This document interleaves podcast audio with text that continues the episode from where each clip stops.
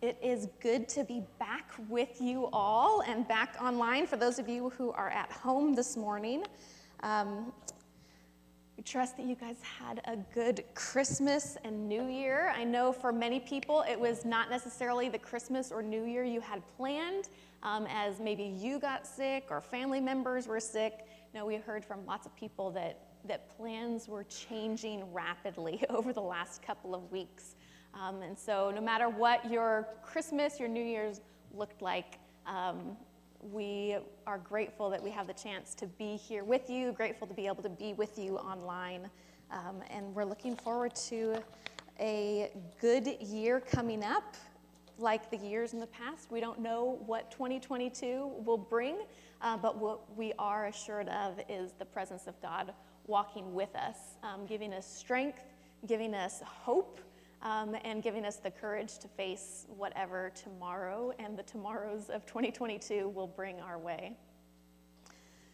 Christmas is um, over for most people. Um, at, in our family, we like to celebrate the 12 days of Christmas, which means we get to keep up our Christmas decorations for a few more days still. Uh, right now, we're on day nine um, of Christmas, so still a couple more.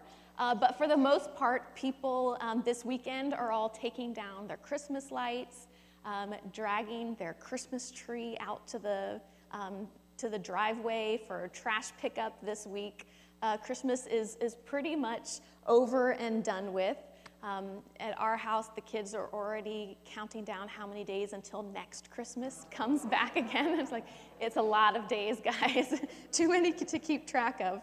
Um, but you're back in town. Maybe if you had family visiting you, they've left town, and life um, is pretty much going back to normal, um, whatever normal will look like, right?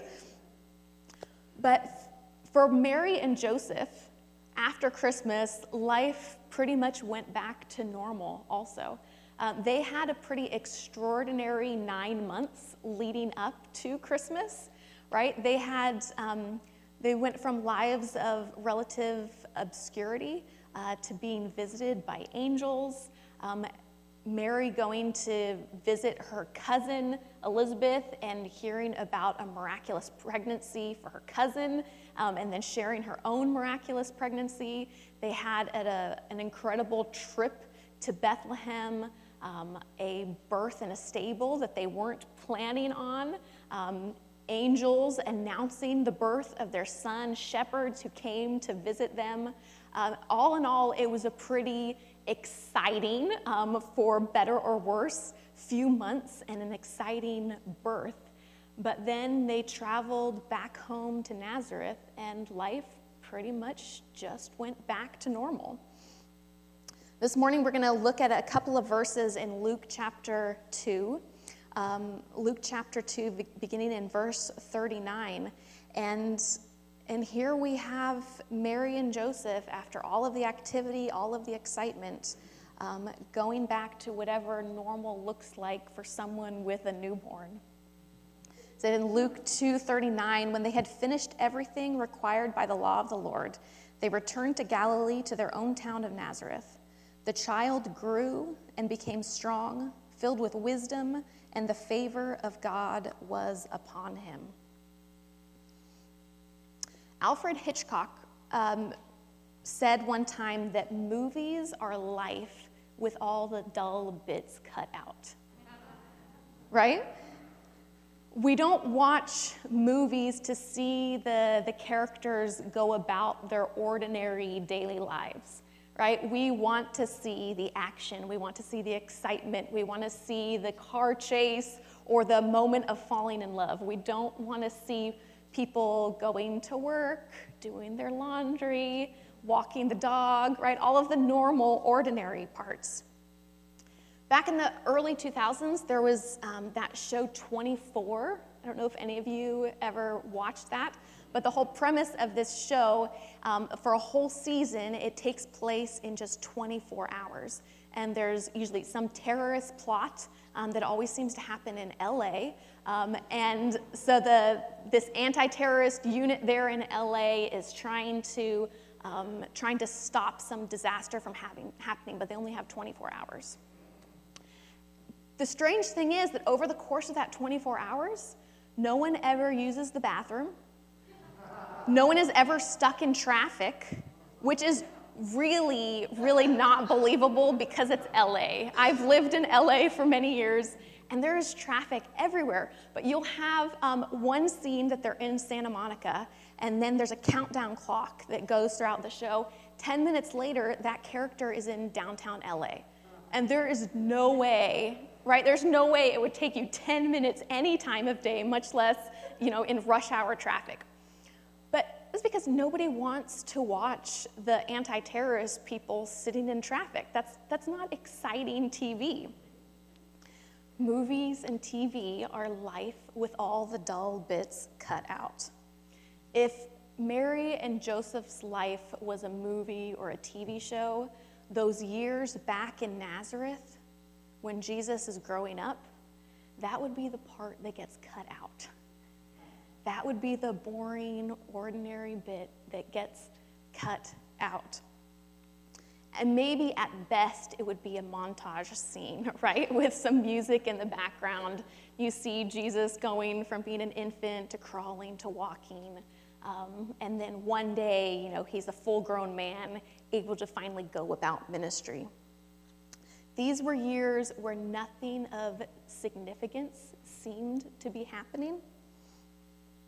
Not much important or really interesting enough to be recorded by Jesus' four biographers, right? He had four biographies written about him, and there are a couple of verses dedicated to his growing up years, to really three decades of his life that we don't really know about because I think it was really very ordinary.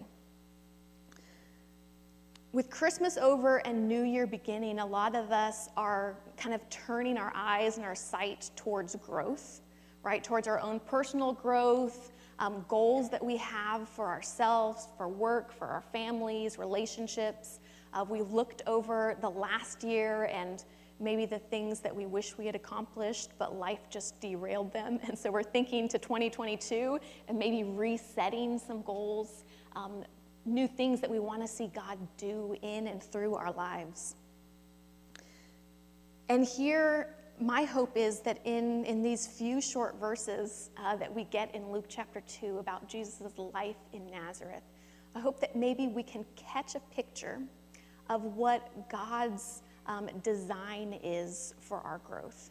The, the way, the ordinary ways and means that God works in us and through us to develop us, to grow us, mature us, to, to cause us to grow into the people He's designing us to be.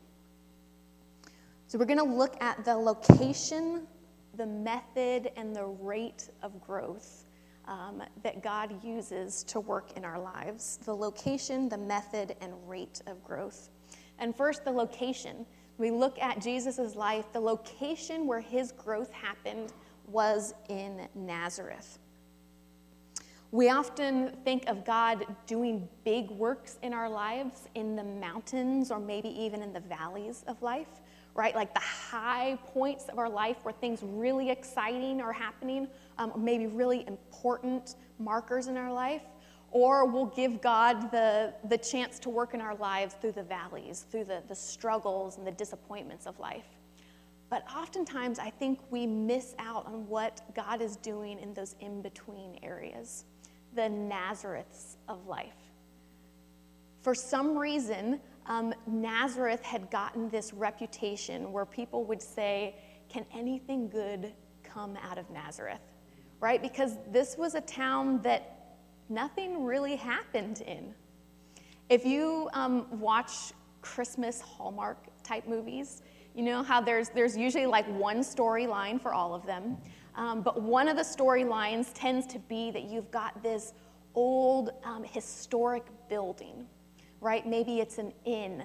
And this inn is about to be redeveloped um, and changed, brought into the 21st century. And so the whole town is getting together, trying to figure out how they can save this historic landmark. And the only way they can keep this uh, building from getting changed and updated is to prove that something of historic um, magnitude happened in that place. And they have to do it before Christmas, right? That's always the, the storyline. If Nazareth was the place that a Hallmark movie was set, the developers would win because they would not have been able to find anything extraordinary that happened in that place. There were not famous people born there. There weren't amazing, you know, a treaty signed or anything like that. It was, was just another ordinary town. And this is the place where Jesus grew and developed, where God worked in him so that he would grow not only in stature, but he'd grow in wisdom and understanding.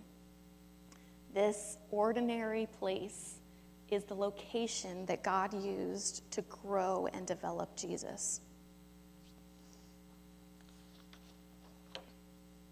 Like a filmmaker, we too can be tempted to cut out the ordinary bits and dull bits of our lives, the decades that are spent in obscurity, in ordinary places like Nazareth, the years that we spend going to work, caring for children or parents the, the days and years spent doing household tasks, the, the ordinary moments of life where nothing significant seems to happen, the regular moments of work meetings and daily commitments. Can anything good come out of Nazareth? Can anything good come out of these ordinary spaces in our life? This is where most of our life is spent. Not in the high highs or the low lows, but in the ordinary places like Nazareth. And what if this is the way that God has designed for much of our life to work? For much of our growth to happen in the ordinary locations, not simply in the extraordinary moments of life. Because if we think that God only works in the extremes, in the mountains and the valleys, we might miss out on the extraordinary work He wants to do in and through us as our lives are spent in our own Nazareths. If we cut out all of the dull bits just trying to get to the exciting moment where we think God really will do something good in us, we might well be fast forwarding through the extraordinary work that God is doing, the very location of the transformation that He's longing to see in us. Jesus grew, He became strong, He was filled with wisdom in Nazareth. So, if the location of our growth is often in the ordinary places of Nazareth, then the method of our growth might just be as mundane and boring. The method of our growth, I think, often is in the ordinary and forgettable moments of life. If I brush my teeth in the morning and it's out of order, out of the normal routine of getting ready, I will completely forget if I've actually brushed my teeth or not. And so oftentimes I'll end up maybe brushing my teeth twice because I can't actually remember if I did or not. Because something like brushing our teeth is something that we do so frequently and so commonly uh, that our mind doesn't think that it actually needs to do the work of embedding it into our long term memory. And there are so many things like this throughout our days and our weeks and our years that we take part in, and it just doesn't get lodged into our memory. The same goes for most of our daily meals. Anglican priest and author Tish Harrison Warren, in her book Liturgy of the Ordinary, writes this There are a few very good meals I remember, and there are a few truly terrible meals. I think we can all attest to that. But most of the meals I've eaten, thousands upon thousands, were utterly unremarkable. If you asked me what I ate for lunch three weeks ago on a Monday, I could not tell you. And yet, the average forgettable meal nourished me. Thousands of forgotten meals have brought me to today. They've sustained my life, they were my daily bread. We are endlessly in need of nourishment, and nourishment comes usually like taco soup, abundant and overlooked. Isn't this so true? The average forgettable meals of life are what sustain us, what nourish us, and what cause us to grow. It's not just the memorable meals that nourish. It's not just the meals that are lodged into our long term memory, not just the amazing holiday dinners or the extravagant date nights. We are quick to be able to point out what God has done in our lives in the big, extraordinary, memorable moments right? When there's a time in a maybe a small group or with friends to be able to share testimonies of what God has done in our life, usually the things that spring to mind are the extraordinary, right? Not the, the normal moments of our life. The big moments are the ones that are etched into our long term memory, like memorable meals, because they're special, they're unique, they're dramatic. But sometimes we don't notice the way that God has transformed us or grown us through the ordinary meals, the ordinary acts of nourishment in our lives. The transformation that comes through the abundant and overlooked gift of His daily bread with us. The forgettable times in Scripture that nourished us nonetheless.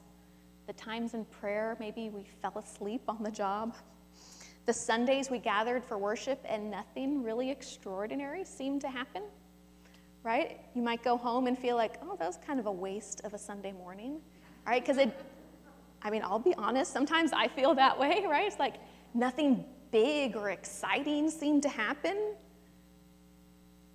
But it was in these everyday gifts that God has given us, the, the everyday meals that He sets before us where He's sustaining us, growing us, developing something in us. Just like Jesus, who grew and developed day by day in Nazareth. The way he was fed by countless ordinary meals around his family's dinner table. Nothing extraordinary, but taken all together, those meals are what nourished him and caused him to grow from an infant to a toddler to a young man, and finally to Jesus that we see as he entered into um, the public ministry in his life.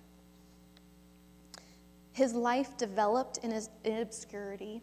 His character was formed um, in countless everyday interactions with his family, with his friends, with other people that lived in the town with him as he went about the daily work of carpentry and helping his family?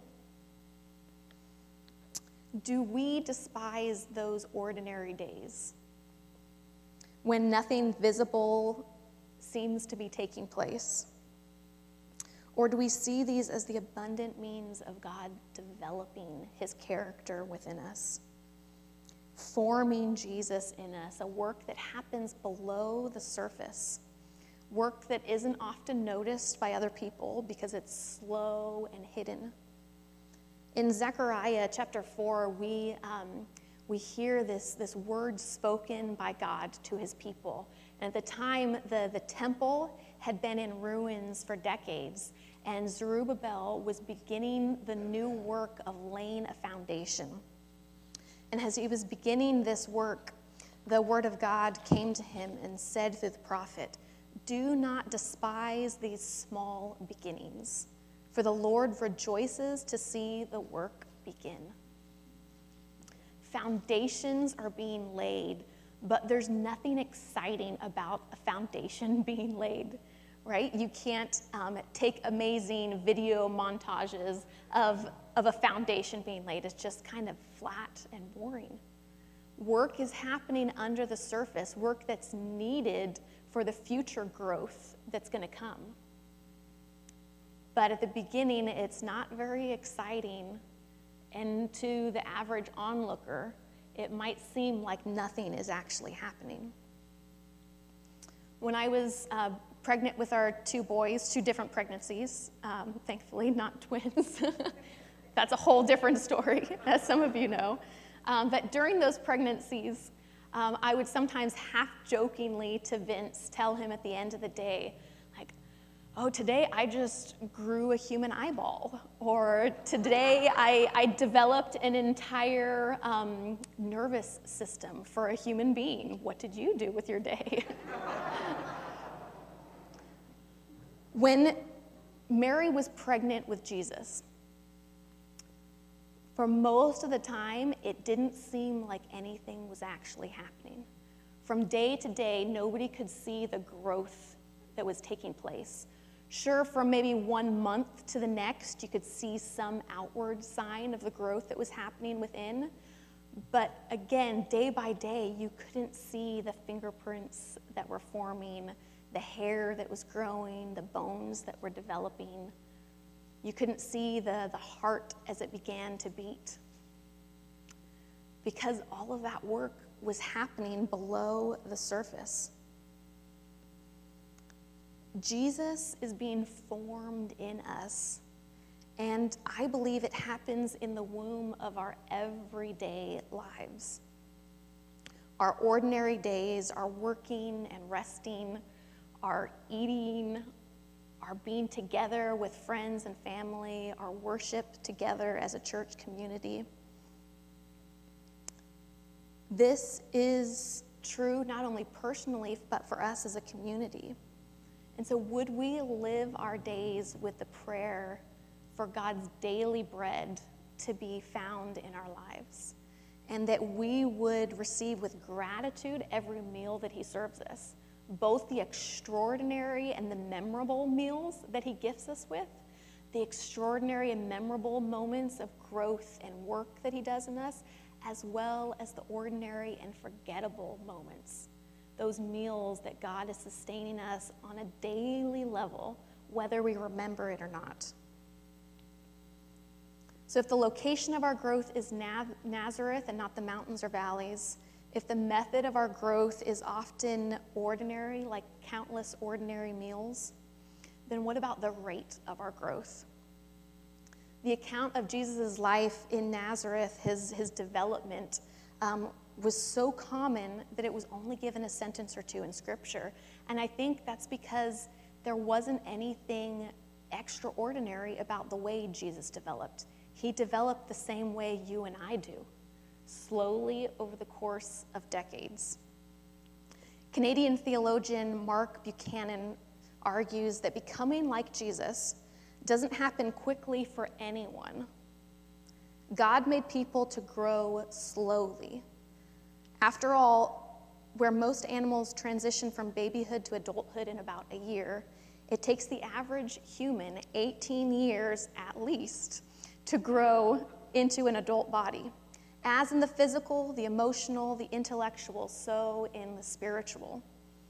He writes, We are made to mature at a snail's pace. though snails, of course, mature much faster. if we're honest, I think most of us are uncomfortable with the rate of growth that God works in our lives. Most of us want Jesus to be fully formed in us in a moment.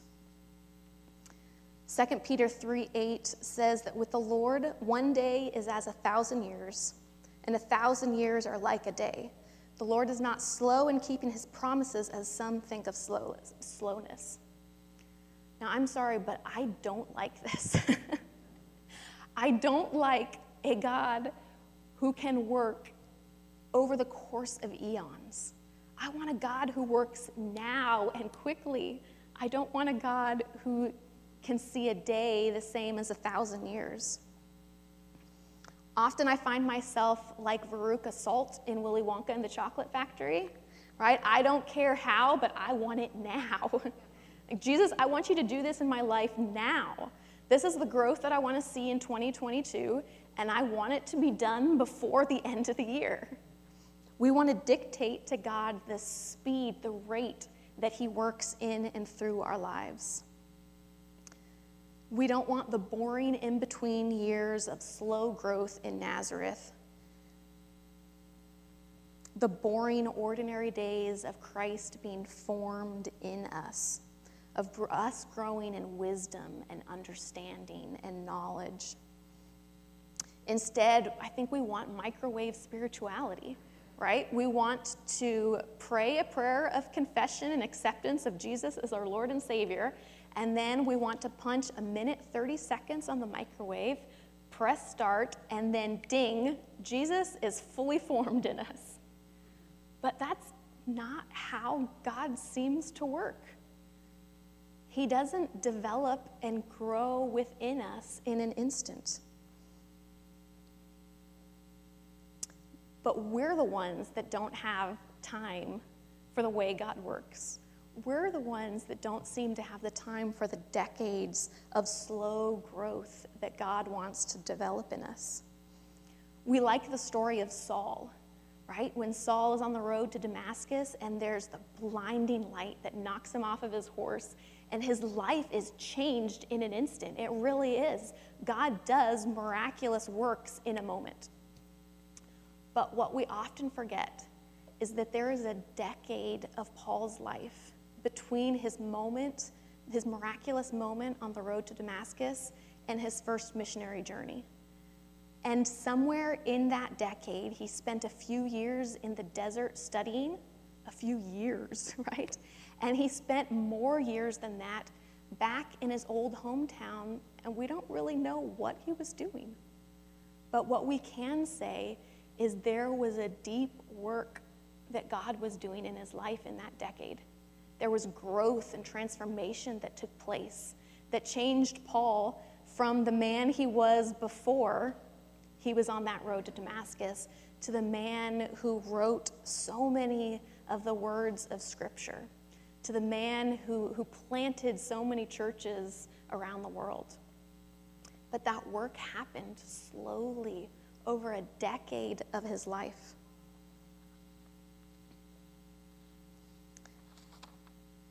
People really like fast growing trees, right? If you've got a home and you're wanting to plant um, something in your yard, oftentimes we want a, a fast growing tree because you can spend less money and buy a young tree and it can develop really quickly and fill out your landscaping really well. But what landscapers will tell you is that fast growth is not always the best route to go. Oftentimes, those fast growing trees put all of their energy into growing in height, and they can end up being kind of spindly. The leaves can be dull, the fruit might not develop properly. There can be a really shallow root system and really weak wood. And what this causes is that when there are seasons of drought, the tree can't sustain itself and dies out. Or if there's a, a, strong storm with, with strong winds, the weak wood can't sustain, can't withstand the, the pressures of the storm around it. Fast growth is impressive, but it's not always long standing. And fast growing trees often only last for a few decades. But here in California, we see trees like the sequoias and the redwoods that are thousands of years old. They grow, grew really, really slowly, but they have outlasted nations and dynasties.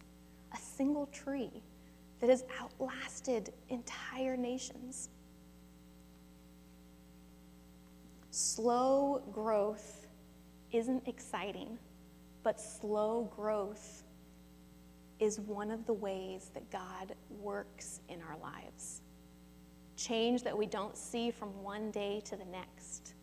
But when we look back over the course of our lives, we see that God has steadily been doing something in us below the surface, a work that might not be noticed by all the people around us but a good work nonetheless. We don't always like slow and small. We're a people who embrace the big and the impressive. Faster is almost always better, but perhaps slow does have its advantages. There's a, a nonprofit called Renovare, and it um, prints and publishes articles and books um, to help Christians in their spiritual growth and spiritual development. And they, at one point, um, hired a marketing firm to help them get more traffic on their websites to read these articles about spiritual growth. And one of the, um, the marketing firms came with their pitch uh, to the, the heads of this organization. And this is um, how the, the heads of the organization talked about it. As they were speaking, they said, This agency means well, but they keep suggesting headlines like Four Easy Steps to Spiritual Growth. If we want to be accurate, what we really need is how to become more like Jesus in 70 challenging years. Right? But nobody's going to click on that article, right? Change can and does happen in our lives. Sometimes God does do it in, in a quick, miraculous work. But more often than not, it happens slowly and at a pace that is much slower than we're comfortable with. The article went on to say that let's not mistake God's patience for inactivity. And let's remember, in the words of Peter's friend, the Apostle Paul, that he who began a good work in you will carry it to completion, even if it takes 70 challenging years. Will we, will we trust in the slow work of God in our lives? Will we trust in the slow work of God in our spouse and our kids and our friends' lives? Will we trust in the slow work of God in our community's life? Growth that might not be at the rate, the speed that we want it to be, but work that is happening nonetheless below the surface as God does a good work in his people growing us just like he grew Jesus in wisdom and stature and understanding, favor with God and man, that all happened in relative obscurity over the course of decades. And also to, for us to remember that he who began a good work in us will bring it to completion. May we be a people who trust in that slow work of God. This morning, we have the opportunity to come before the Lord's table together as his people.